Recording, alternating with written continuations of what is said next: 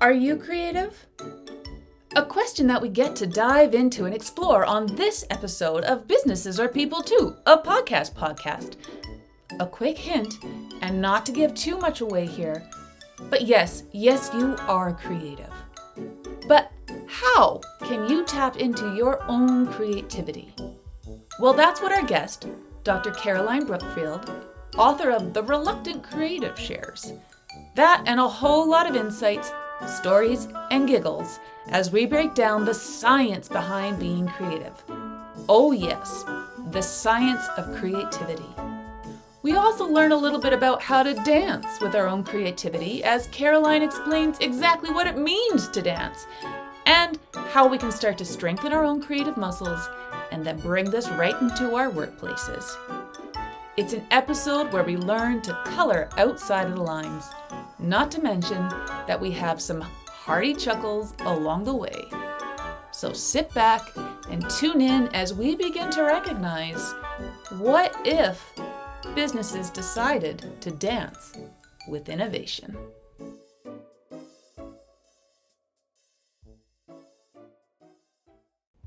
Hello there. I'm Lindsay Harrell, and this is Businesses Are People Too, a podcast where business becomes human. A brand consultant, values vixen, and neuroplasticity geek, one day it hit me. Businesses are exactly like people, with the exact same needs. And just as humans are all made of the exact same components, you know, a brain, heart, lungs, skin, nostril hairs. So too are businesses with operations, marketing, sales, purpose, people. With this, I asked, what if businesses realized that they are people too? A question that deserved more exploration. I set out to have conversations on how to bring the person back into business. Oh, the possibilities and exciting realities I heard from business leaders, health experts, and other provocative, game changing thinkers and doers. So, are you ready to discover what could happen when we treat the humans in business as, well, humans? Let's go.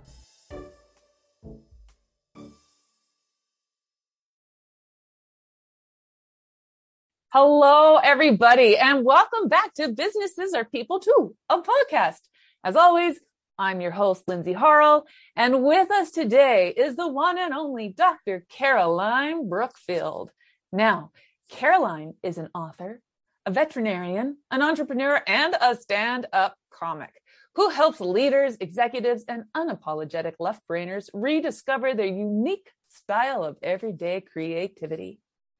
Although she can't draw a stick figure or sing happy birthday in any particular key, she expresses her creativity through performance, writing, and creative problem solving, like sneaking vegetables, vegetables, vegetables, veggies into smoothies. Yes, by sneaking veggies into smoothies, my friends. Now, there are a few fun facts about Caroline that I'd like to share with you. And that is, she has built her life around art and science she mm, she also isn't afraid to leap off of buildings when they're in virtual reality of course and she has two teen two teenagers who just love her singing. Particularly happy birthday when it's not in a particular key. So my dear listeners please help me in welcoming dr caroline brookfield. Hello caroline Hello, Lindsay. I'm so excited to be here. I just love your energy. You always have s- such an upbeat vibe. Well, I, I, I try. I drink a lot of coffee, and I also love what we get to talk about when you and I get together and talk because it's all about this wonderful word, creativity. Now, since you're here and we're going to be talking about creativity today, um, I'm just wondering, you know, I learned from you recently that creativity is supposed to be one of the top skills that companies need to thrive in the upcoming decade. And what a lot of people think is that creativity is very artistic. However, this is not what I've learned from you. So then what in the world is creativity?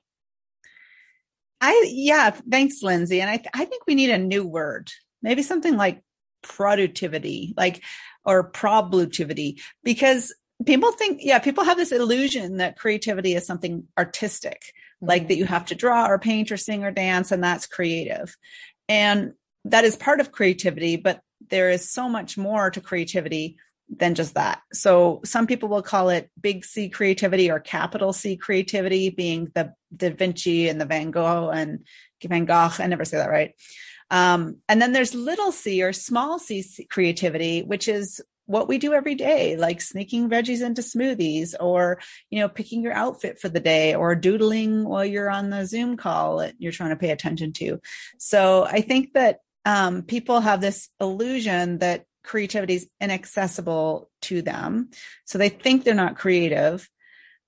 When I talk to people and I ask them, well, what did you do today? They always talk about doing something creative. They just don't call it that. And so then I think it, even though they are creative and they're doing something creative, they don't understand it as such. And then they don't feel like it's really something they can do. And that's a shame. I'm not sure if I've ever shared this story with you. But creativity is actually my personal number one core value. I believe that is very much my essence. Yeah. I look at that face. She's smiling, my friend. She's smiling. Um, but what's interesting, what, what's interesting to me about that is I've always been very creative. Yet I had very much stopped that aspect of my life for a huge portion of it. And I can trace it right back to my childhood and most specifically, there was an incident in junior high when my art teacher said to me, Lindsay, you have no artistic talent. Oh, now, ouch, yes.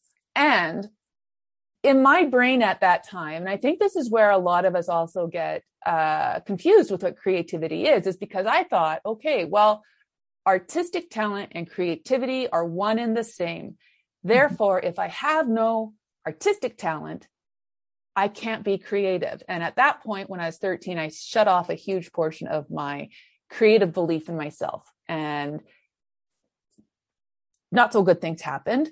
And that's not what we're here to talk about.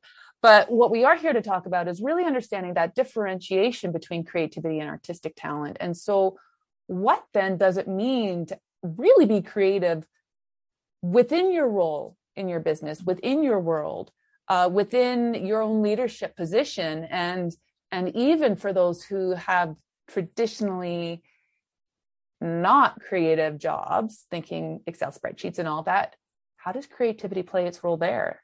Long story long huge question to how can we really dig into creativity and encourage people to use creativity when there's this confusion of what creativity is? Yeah and i think that goes back to why i'm thinking it needs a new word because mm-hmm um, creativity is so much more than art and and drawing and things like that.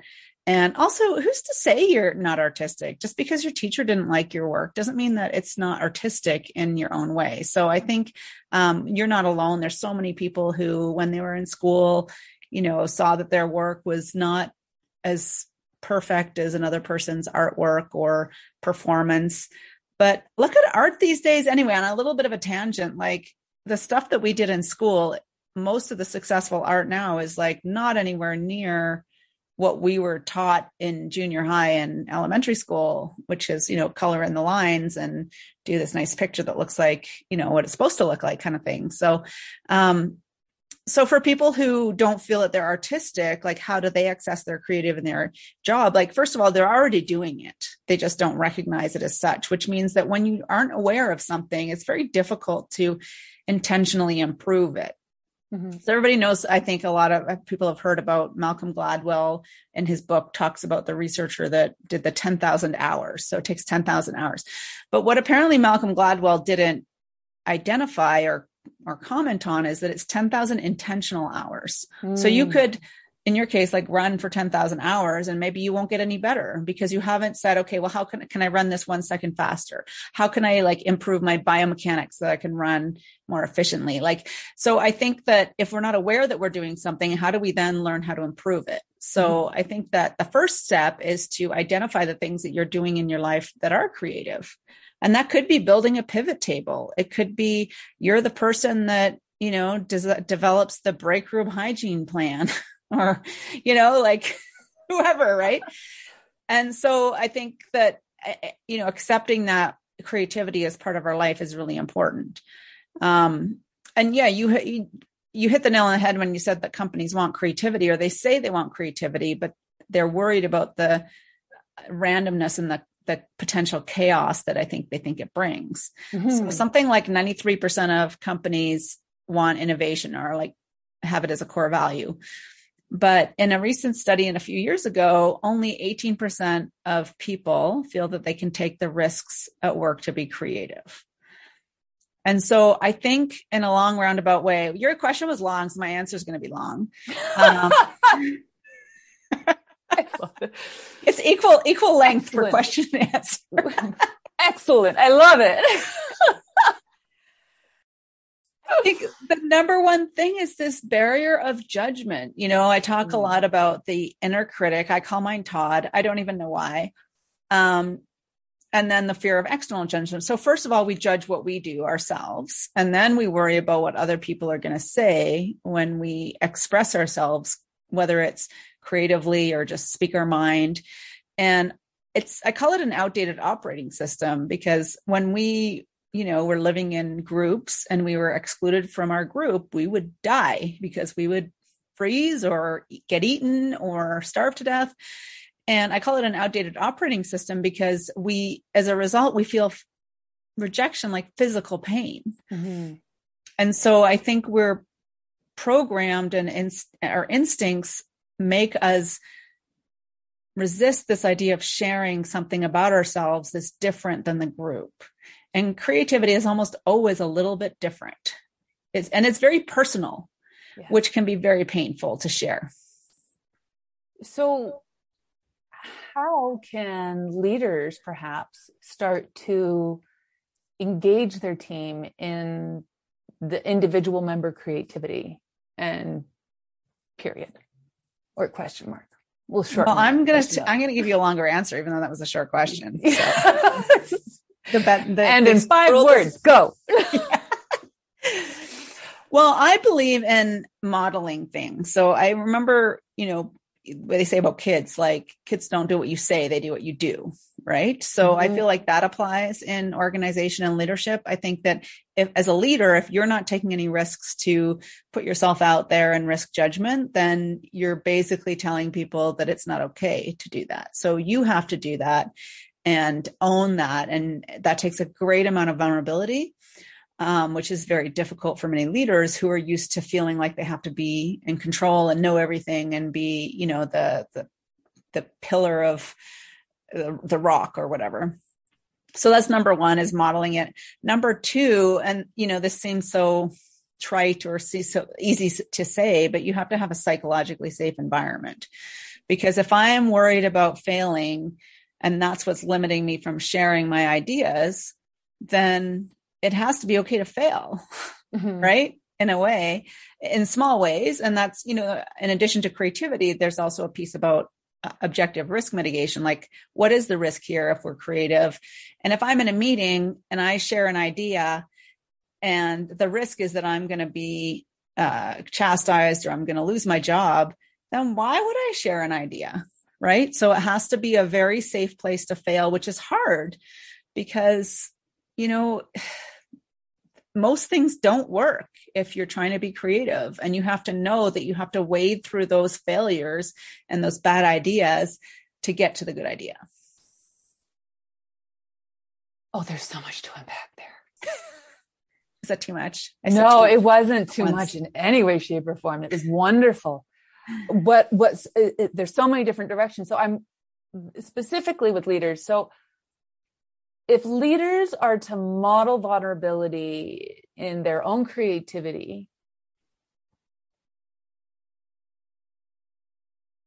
how do they and i'm thinking of larger corporations where there's leadership upon leadership upon leadership so how then do those middle manager leaders those senior leaders who maybe aren't the leadership executive team how do they gain the confidence and the security to start moving forward in their own creativity and willingness to fail along the way mm-hmm. so they can showcase it to their team without that fear of judgment, ridicule, losing their own leadership role, et cetera, mm-hmm. et cetera, et cetera.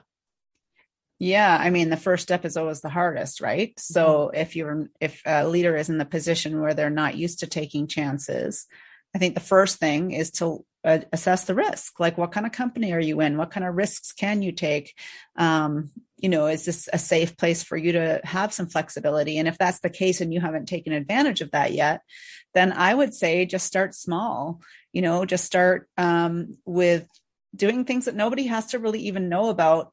And that's one of the things, you know, I talk about in my book and that I love about creativity is even if you're not interested in doing paint night or improv or whatever the case, whatever you choose as a creative outlet, whether it's building a pivot table or cooking or making an outfit or dressing up your dog for Halloween, that is an exercise in facing failure and ambiguity and judgment and knowing that you can get up again and move forward, which is essentially the definition of resilience.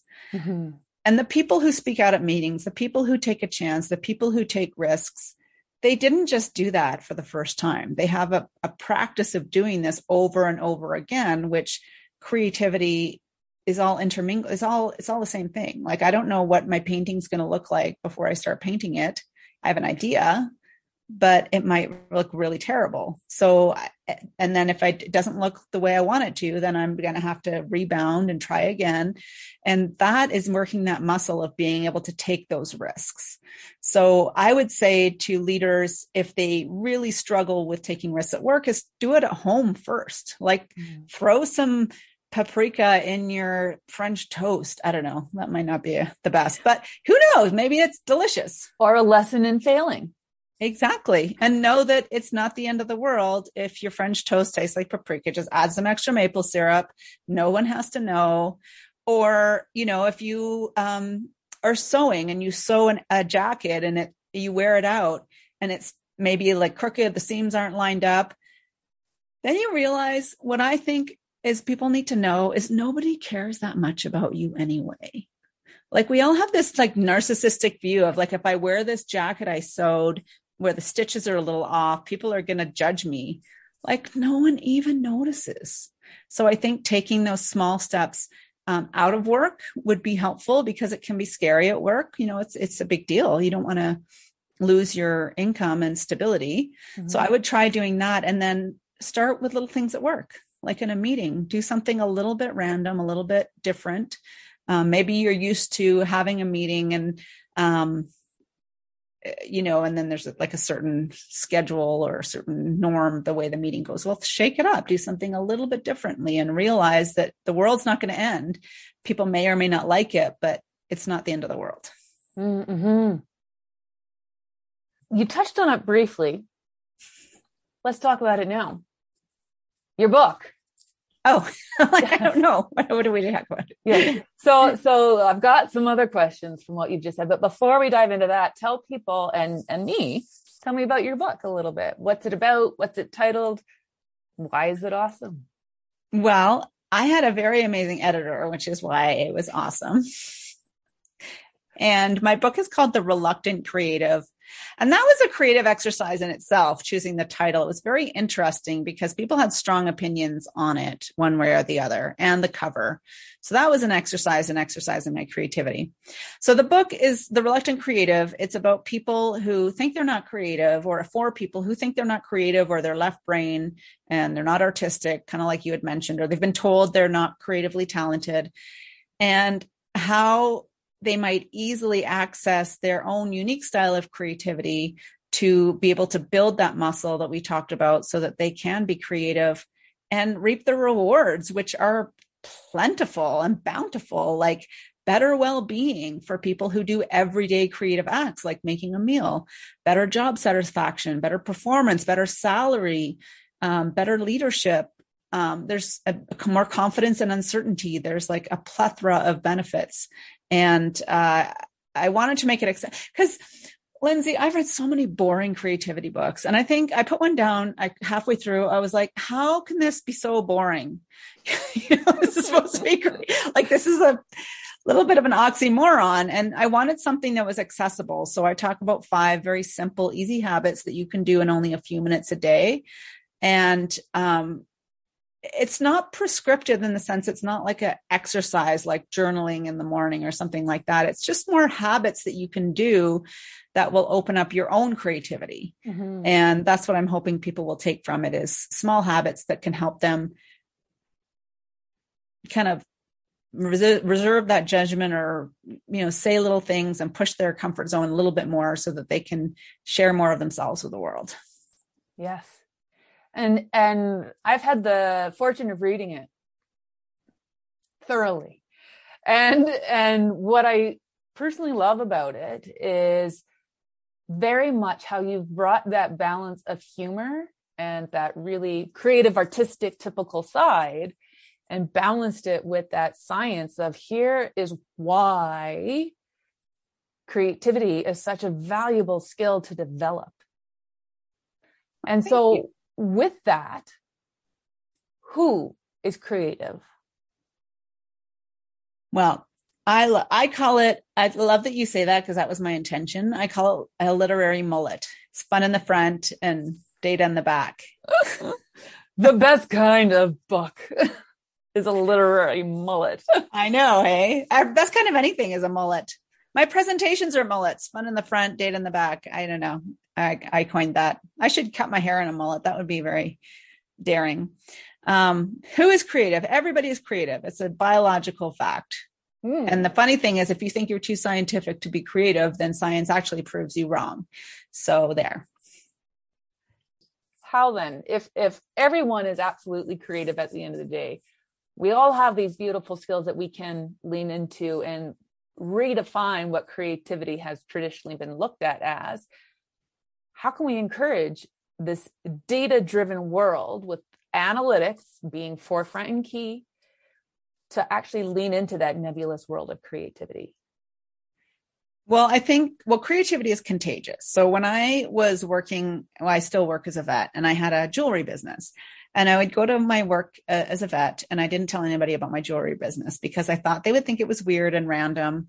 And it probably was. But then I decided I didn't care anymore. So I shared my journey. And what I found was that people generally reacted either neutrally or positively. Um, some people just didn't know what to do with it. And I think it kind of reflected their, you know, struggles with expressing their creativity. But what I found was like a couple of weeks or a month would pass and people would say, uh, you know, I had forgotten about my jewelry business discussion with them. And they would say, when I, after I talked to you, I was like, wow, if you can do that, then like I haven't done this thing that I've missed since high school or university. And I picked up that um, quilting pattern again, or I picked up my flute again. And it's been so great to reconnect with my creativity. So I think number one is just doing it. Um, because creativity is contagious. Mm. And I've kind of forgotten your question because I have ADHD now, so I can't remember what we were talking about. well, I, I, I, do love a, a good contagious story. Um, is that creativity is contagious, and we know anything about this world over the past couple years. We do like things that are contagious. Yeah. Please hear the humor in my voice. It was really like, how can we encourage uh, creativity in a world that is so driven by data.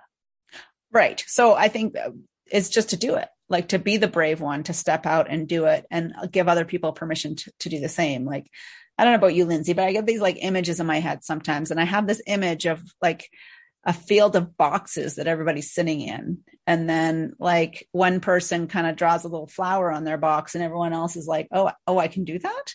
And then somebody else draws a tree or, you know, puts a different spin on their box because we're all sitting in these boxes just waiting, you know, it's like box sitting chicken. We're just waiting for someone else to move first and give the permission to do that.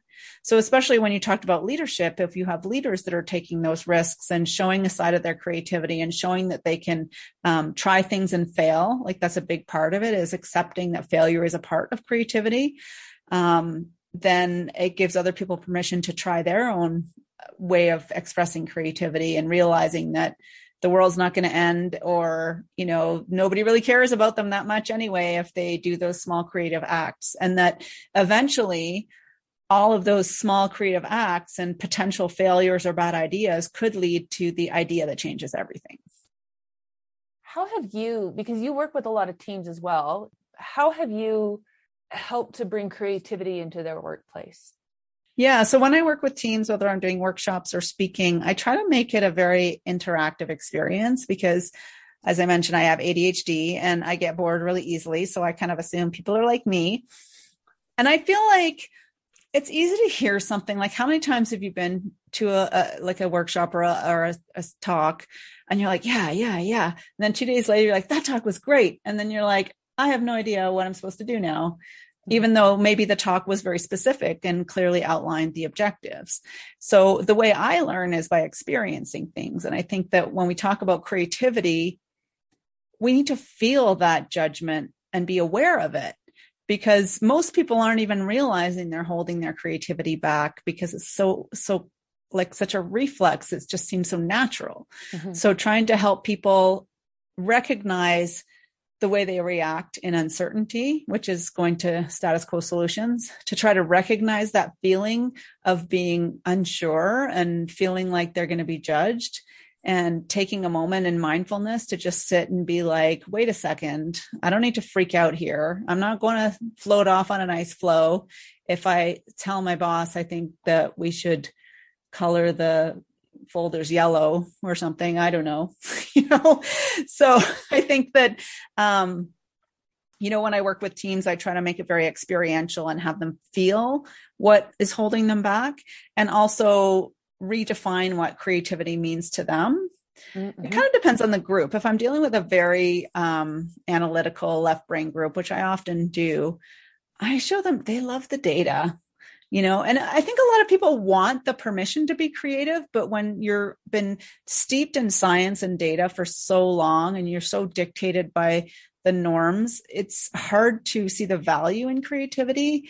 And um, when you see data that shows how much it improves your life it gives people permission to try those things. Mm-hmm, mm-hmm. So I do a number of things like I do keynotes and I do like kind of creative refreshers where we use like a it's not Zoom we we I can do it on Zoom but we'll I'll often use like a, a more interactive platform like spatial.chat where we're you know meeting in little bubbles and try to make it as interactive as possible if we're in the virtual world and then on the in person again I really like to have it experiential where I'm giving them activities that we do together and in teams and partners to really feel that resistance of creativity and conversely feel like what it feels like to actually share that creativity and realize that it feels really good. What are some of the transformations that you've seen because of the workshops uh, that you've done with teams? Well, I remember one recent one with um, a marketing group and uh, their remote team, globally remote team. And we did one of my creative refreshers, which is kind of a sneaky, it's like a team building experience and it's really fun, but it, I use the science and the data behind creativity to embed it within the experience. So it doesn't, they don't really know that they're learning about creativity and how to express it, but, um, but that's the point. Mm-hmm. And so when I spoke to the leader a few weeks after the event, um, you know, she's, she said that everybody was smiling and our metric was she, her metric was she wants everybody smiling and happy and engaged at the end. And they were, which is great. But one unexpected benefit a few weeks later, I followed up with her and said, Have you noticed anything within the team that's different? And she's like, Actually, I hadn't thought of this, but since that meeting, we have one team member who's very introverted and doesn't normally participate or engage in meetings. And she has been speaking up like frequently since the event. And she didn't even really connect the dots to that. And I think that's about giving people that permission in a silly way to express themselves. And then that continues forward you know, with the momentum as long as it's a supportive environment going forward. Mm-hmm. So that was one transformation. Um, for other ones where I've had keynotes, people have said that um, they've started dancing, which is my acronym I use in the book, and that their happiness has been much better and they feel like, um, you know, that I've democratized creativity for them is what some people have said. so, you know, I, I'm thrilled with the response that I get. And I think it's such a, small shift, but very powerful. So I think a lot of times it's very difficult to recognize that shift because it's kind of like meditation. You know, it comes on slowly, and it's uh, it's all of a sudden you realize you you say something in a meeting, you don't care what people think anymore, and that's like, oh, I wasn't doing that six months ago. You know, that's huge. I think that's incredibly huge. That point that you're making is without even when we start to put in these five effortless habits of creativity and i do want to quickly touch on what that acronym is before we before we say goodbye um fyi we're coming to an end of our conversation here uh, but i think it's that amazing thing of we don't realize we're changing and really embracing our little c everyday creativity and how it's actually impacting until we stop and reflect back. And we can see how that changes. And that's so important to understand is that just because you attend a creativity workshop your team will not be uh, noticing huge change the next day. Mm-hmm. So long as you're creating the environment that continues to give them that permission to feel safe in expressing their creativity you'll look back six months later and say holy smokes. Look at what we've done and how we've welcomed this huge piece of people into the into our world into the business right. And, and i think that's an important point because when you talk about someone coming in to quote unquote teach creativity mm-hmm. well if we're all creative i can't teach someone how to be creative. Mm-hmm. but it's like breathing and meditation. Like i can you know you can learn pranayama or box breathing or other breathing techniques to make it more efficient and make it more useful. But i already know how to breathe you know so the creativity is really about giving people that space and permission and safety to explore their own creativity and to put the time in to put in those reps of doing it over and over again and learning when to diverge and converge which is a whole nother conversation. Like when is a good time to ideate and how do we do that effectively? And then when is a good time to converge and choose something a strategy or an idea that we're going to move forward with? And there is definitely a structure of a, a structure around that creative problem solving or design thinking. Mm-hmm. But within that, you have to address the person's individual creativity. Because if you get a bunch of people who don't feel like they can express their creativity, you're not really going to get the the ideation and the ideas that you need to move forward with. Mm-hmm. I love that. And this is all explained in the book, yes? I think so. I don't remember exactly what's in the book. Should read it again, right? Yes, I wrote it in a creative overwhelm. yeah. Well, the book goes through um, that that uh, which you wanted to get back to the acronym. So it talks mm-hmm. a little bit about what is creativity, why it matters, and the benefits, and reviews the research around everyday creativity and the benefits to both the individual practicing it and as well as to the organization that develops that culture within its employees. Mm-hmm. And then it goes into the five effortless habits, which are um, the acronym is DANCE. And uh, thank goodness for Google for like, how do what word can I make with these letters? Um, so and dance was perfect. So d is for daydream which we don't do enough. We too plugged into our phones like just sitting in your kitchen looking out the window and watching the birds. Um, there's and i talk in the book about the very specific ways that are productive. I call it productive daydreaming or productive boredom because um, we don't want to ruminate and there are things that are more helpful to daydream about than others or more environments. So d is for daydream a is for ambiguity um, I love the research around tolerance of ambiguity. There's a lot of research in physicians and how we can learn to tolerate more ambiguity mm-hmm. and the way that our body reacts and the way our mind reacts to the condition of ambiguity, which creates uncertainty, and how we unknowingly jump to status quo solutions. So, like, take now for an example, we're in a pandemic. When is the time that we need to have non status quo solutions the most? Is now but we're all feeling very uncertain. So, as a species or neurologically, we're wired to jump to what's worked in the past because, on an evolutionary scale, what worked in the past usually worked. If you're a mm-hmm. mouse and you're running away from a predator and you run underneath some brush, like that probably is going to work today, tomorrow, and in 100 years. But what worked for us when we were, you know, sitting in caves with dial up internet is not going to work now when everything is changing so rapidly.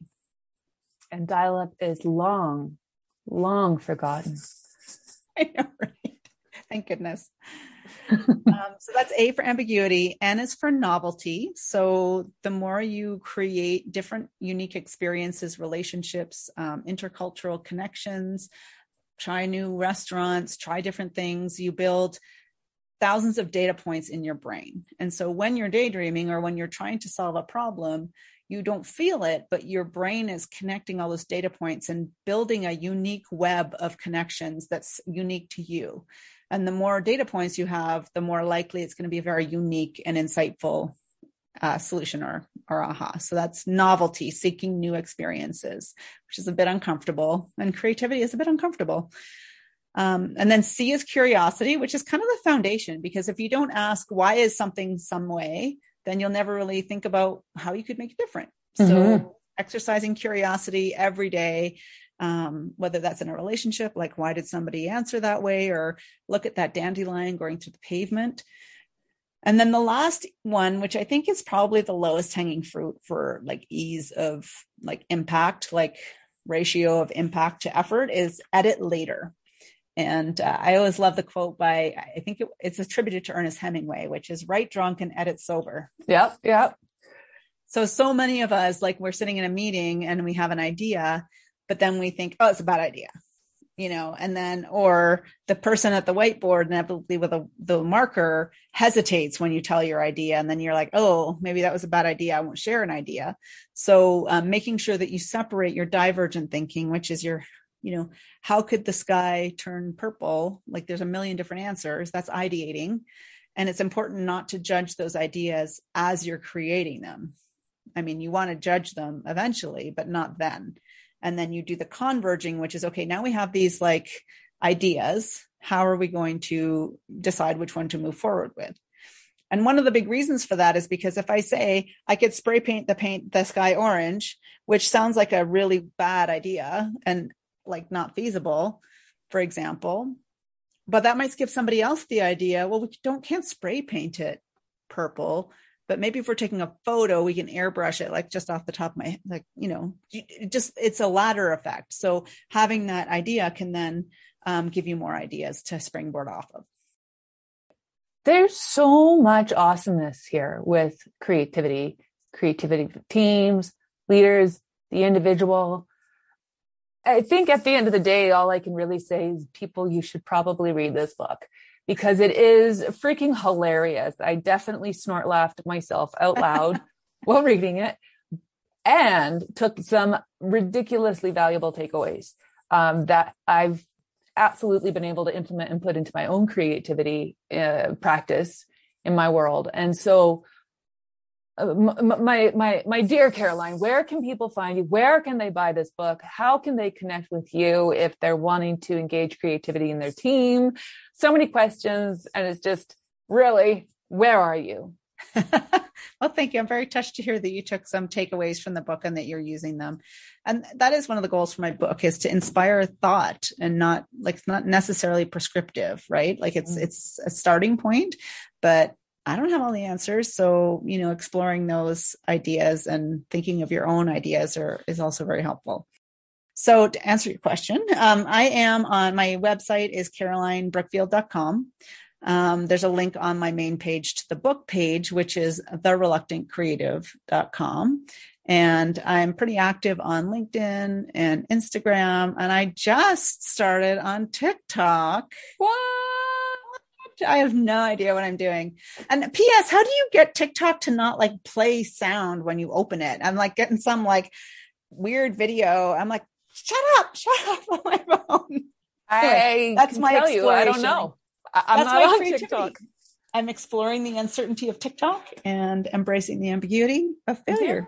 Yeah. And the interesting videos that are there as soon as you open it. Yes. Yes. And so then on Instagram and TikTok, is it Caroline Brookfield? Is it the Oh. Reluctant Creative? No. My, so my company name is Artful Science. And Hmm. I, I so on on um Instagram I'm at Artful Science. I don't know what I am on TikTok. I'm so new on there. I think it's Artful Science. And then I'm on LinkedIn. Um, if you just search Caroline Brookfield, I should come up. Mhm. And uh, you can probably find all my socials on my website. Hopefully.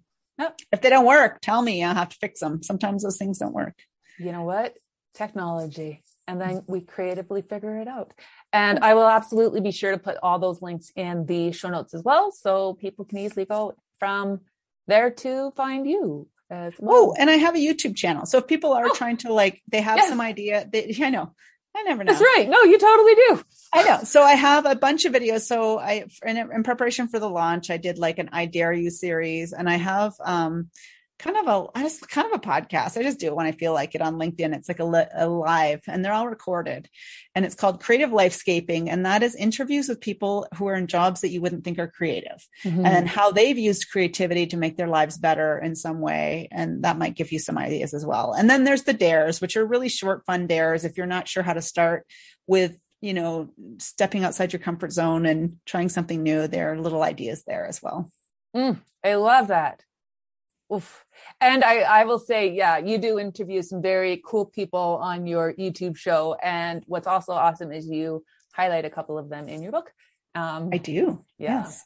which Yeah. is so cool. So gosh darn cool. Creativity is so gosh darn cool. Isn't it? Yes. Mhm. Preach into the choir here, cool. Excellent. Well, And if you subscribe to my channel, I'll eventually get like I can put my right now it's just some gobbledygook kind of um URL because I have to have 100 subscribers to have a custom URL. So if you subscribe to my channel and I get to 100, then I can change my URL to something more interesting. then gobbledygook. Although maybe you'll just change it to actually say gobbledygook. And that would be good. that would just leave people confused as to where you are. That from a branding perspective, I would go against that. But I wonder. I wonder what the like. Um, what is that? The competitiveness on SEO for gobbledygook? Like, what's the keyword? What is the know. thing where you look on keywords and it's like how how comp? I don't know how popular they are or something. yeah, you are absolutely right. Uh, the the the ranking, the organic search engine ranking for the word gobbledygook. I don't know. I can honestly say I've never searched that to see is this a keyword I need to use. I'm curious. I'm very curious now. Hmm, definitely got that C going, that's for sure. oh, Caroline, this has been lovely. And but we do have one more question that I would love to hear your answer to. So, my dear friend, I am wondering in your mind of opportunity and possibility, what do you believe would happen if businesses realized that they are people too? What would I think would happen if businesses realized they were people too? I think we would see a lot more creativity and we see a lot more compassion from both the company as well as the consumer. And I think we would just start treating each other with a little more kindness. Mm. I love that. So creativity could be a way to a kinder world as well. Hmm. Well, that's a good reason to be creative. I love that so much. Oh, I just love learning from you. I think you have such a, a unique insight and brilliance about you, and just you're so passionate about sharing this message of creativity in a way that everyone can connect with. So, thank you uh, for doing that. Well, thank you for making this space for people to learn about how they can be better in their businesses and for spreading the word about creativity. Oh, my pleasure. My pleasure. Well, thank you, Caroline, for being here today. You're a wonderful, period. And to my dear listeners, thank you so much. I hope you had some fun today. I know I did. And as always, just big hugs, big love, and have a most awesome day.